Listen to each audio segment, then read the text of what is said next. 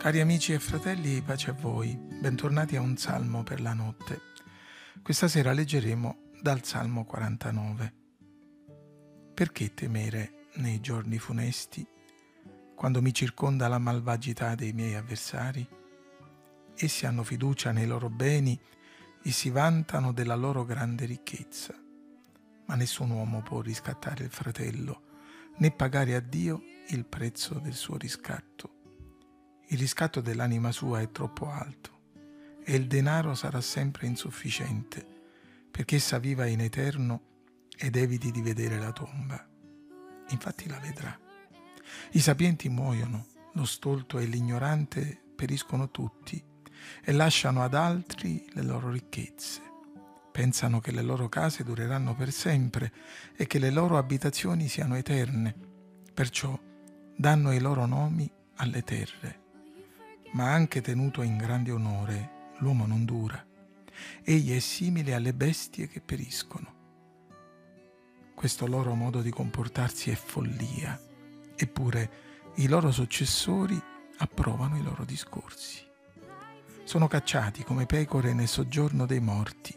La morte è il loro pastore e al mattino gli uomini retti li calpestano la loro gloria deve consumarsi nel soggiorno dei morti e non avrà altra dimora, ma Dio riscatterà l'anima mia dal potere del soggiorno dei morti, perché mi prenderà con sé.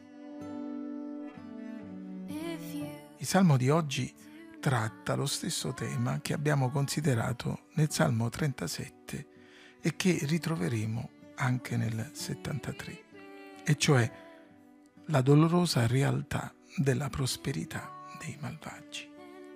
Se nel primo prevale l'ammonimento a non adirarsi e a confidare in Dio e nell'altro è rivelata la pericolosità dell'amarezza davanti alla prosperità dei malvagi, qui l'approccio è più didattico e istruttivo. Davide invita il credente nel Salmo 37 ad aspettare in fiducioso silenzio. Asaf, nel 73, rivela il grande valore dell'entrare nel santuario, alla presenza del Signore e a considerare la fine dell'empio, senza limitarsi a valutarne il momentaneo, precario e illusorio successo. Qui la lezione è presentata ad un uditorio molto vasto Ascoltate, popoli tutti, porgete orecchio, abitanti del mondo, plebei e nobili, ricchi e poveri, tutti insieme. Il salmista poi, con un sottofondo musicale, canterò sulla cedra il mio enigma, espone le sue conclusioni, frutto della rivelazione di Dio e di profonde meditazioni. La mia bocca, gli dice, dirà parole sagge il mio cuore mediterà pensieri intelligenti. Io presterò orecchio a un proverbio. Il tema è introdotto con una domanda retorica che sarà seguita da una spiegazione dettagliata che ovviamente non potremo approfondire in ogni punto. Perché spaventarmi nei giorni difficili e tristi, quando mi circonda la malvagità, ovvero la malizia dei cattivi? La risposta è descrive la volatilità della vita umana, di tutti, ma in maniera particolare l'insensatezza di chi, confidando nelle proprie ricchezze, saggezza e capacità, dimentica la sua naturale vanità. I superbi hanno una percezione errata della realtà ed esagerata delle loro capacità. Essi hanno fiducia nei loro beni e si vantano della loro grande ricchezza. Pensano che le loro case dureranno per sempre. Mostrano inoltre di non capire la fatuità della vita umana e che nessun uomo può riscattare il fratello né pagare a Dio il prezzo del suo riscatto. Il riscatto dell'anima sua è troppo alto e il denaro sarà sempre insufficiente perché essa possa vivere in eterno ed evitare di vedere la tomba. La lezione continua ricordando che la realtà della morte non esclude nessuno i sapienti muoiono, lo stolto e l'ignorante periscono tutti e lasciano ad altri le loro ricchezze. E anche se tenuto in grande onore, l'uomo non dura, egli è simile alle bestie che periscono. La conclusione del salmista non può che essere una sola. Questo loro modo di comportarsi è una follia. Essi vivono come se dovessero durare in eterno e fanno in modo di perpetuare la loro memoria. Ma per quanto il mondo ricordi e celebri la loro sapienza e le loro conquiste, ciò non toglie che la loro gloria deve consumarsi nel soggiorno dei morti e non avrà altra dimora.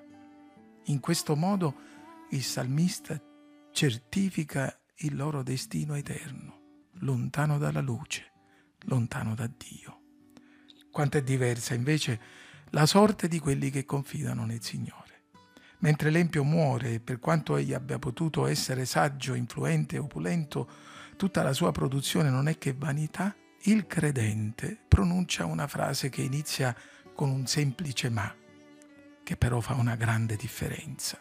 Ma Dio riscatterà l'anima mia dal potere del soggiorno dei morti, perché mi prenderà con sé.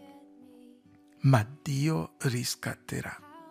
Introduce il tema della redenzione, lo scopo per cui Cristo è venuto, per cui ha servito e per cui ha sacrificato la sua vita. Ma Dio riscatterà l'anima mia dal potere del soggiorno dei morti è chiaro qui il riferimento alla risurrezione, alla vittoria sulla morte, a noi garantita da quella di Gesù Cristo. Soprattutto, le parole del salmista includono un'altra straordinaria e consolante verità. Ma Dio riscatterà l'anima mia dal potere del soggiorno dei morti perché mi prenderà con sé. Carissimi amici e fratelli, se la vita sulla terra ci va bene diamo gloria a Dio non accomodiamoci troppo però. Serviamo Cristo in attesa del suo ritorno, perché siamo cittadini del cielo. Ma se le cose stanno andando male, non siamo invidiosi e non amareggiamoci, ma ricordiamo che Gesù sta per tornare ed ha un grande desiderio, prenderci con sé per tenerci presso di sé per tutta l'eternità.